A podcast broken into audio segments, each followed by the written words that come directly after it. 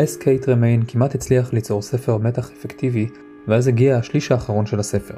האם תאומות הקרח שלו שווה קריאה? תלוי על איזה חלק של הספר אתם שואלים. היי, אני יואב שי ואני כאן כדי לדבר איתכם על ספרים, ספרות וכל מה שקשור למילה הכתובה. והפעם, על הספר תאומות הקרח מאת S.K. טרמיין. לשרה ואנגוס מורקרופט היו חיים די מושלמים. קריירות מוצלחות, בית בלונדון וזוג תאומות זהות שנראו כמו מלאכיות. אבל כל זה השתנה לפני כשנה כשאחת מהתאומות מתה בתאונה. מאז הם לא מצליחים לשקם את חייהם בעיר הגדולה, והם מחליטים לעקור את מקום מגוריהם לבית העתיק של משפחתו של אנגוס, השוכן לבדו על אי סקוטי קטן.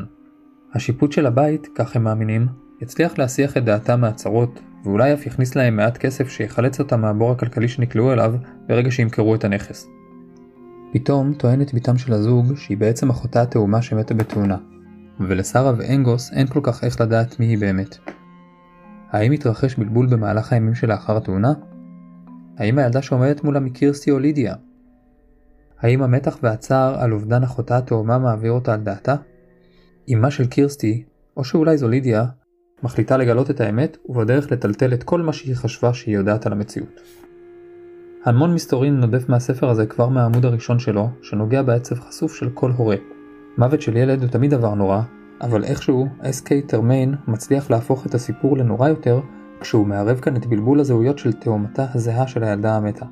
כי הרי מה יכול להפוך את הסיפור המצמרר הזה לקשה יותר לעיכול מרמיזות להפרעה נפשית שגורמת לילדה לחשוב שהיא אחותה התאומה. המתח שנבנה בחלקו הראשון של הספר מצליח להחזיק את הקוראים בצורה אפקטיבית למדי, כשנחשפות עוד ועוד עדויות לשקרים שנטוו לתוך הסיפור, ומתחילים להשפיע על רמת האמון של הגיבורה הראשית בסובבים אותה. לרגעים נראה היה שמדובר במותחן פסיכולוגי מרתק, מהסוג שמלמד את הקוראים דבר או שניים על טבעו האפל של המין האנושי. משהו בין שתיקת הכבשים של תומאס האריס והניצוץ של סטיבן קינג.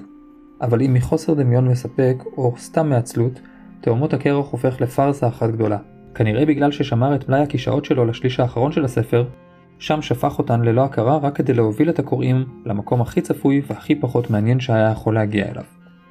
אפילו הטריקים הספרותיים שהוא מנסה להשתמש בהם כדי להפוך את הספר למפתיע או שומט לסטות או כל אחד מהסופרלטיבים שנהוג לראות מרוחים על גבם של ספרים מהסוג הזה, לא מצליח להציל אותו, בעיקר כשהקורא יכול להריח אותם מגיעים מקילומטרים. ועוד כמה מילים על הטריקים והשטיקים שטרמיין מנסה להשתמש בהם כדי להתל בקוראים שלו. נראה כאילו הוא חשב קודם על התעלולים הספרותיים ורק אחר כך ניסה להלביש עליהם את הסיפור. ממש כמו שף מתחיל וחסר ניסיון שמנסה את מזלו עם גימיקים שונים ומשונים כדי להסתיר את העובדה שהאוכל שלו חסר מקוריות. סיפור טוב, מגובה במספר טוב, לא זקוק לטריקים כדי להפוך למשהו שיישאר עם הקוראים.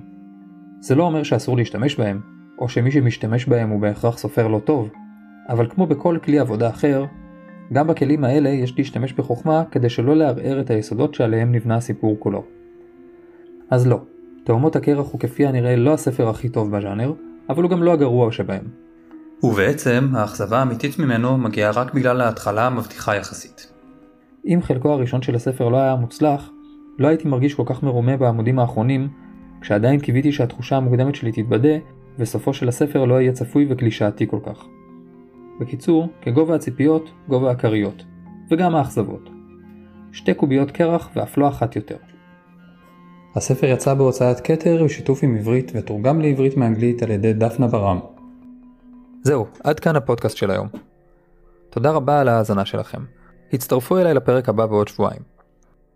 אם נהניתם מהפודקאסט, אתם מוזמנים להירשם לעדכונים בספוטיפיי או בכל מקום אחר שאתם נוהגים לצרוך בו את הפודקאסטים שלכם.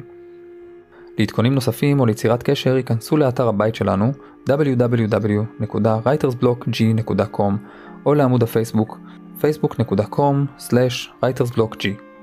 לתמיכה באתר ייכנסו לפטריון.com/writersblockg. את הכישורים תוכלו למצוא גם בהערות של הפודקאסט. מחסום קריאה הוא הגרסה המוקלטת והפודקאסט של מגזין הספרות מחסום קריאה. נתראה בקרוב וקריאה מהנה.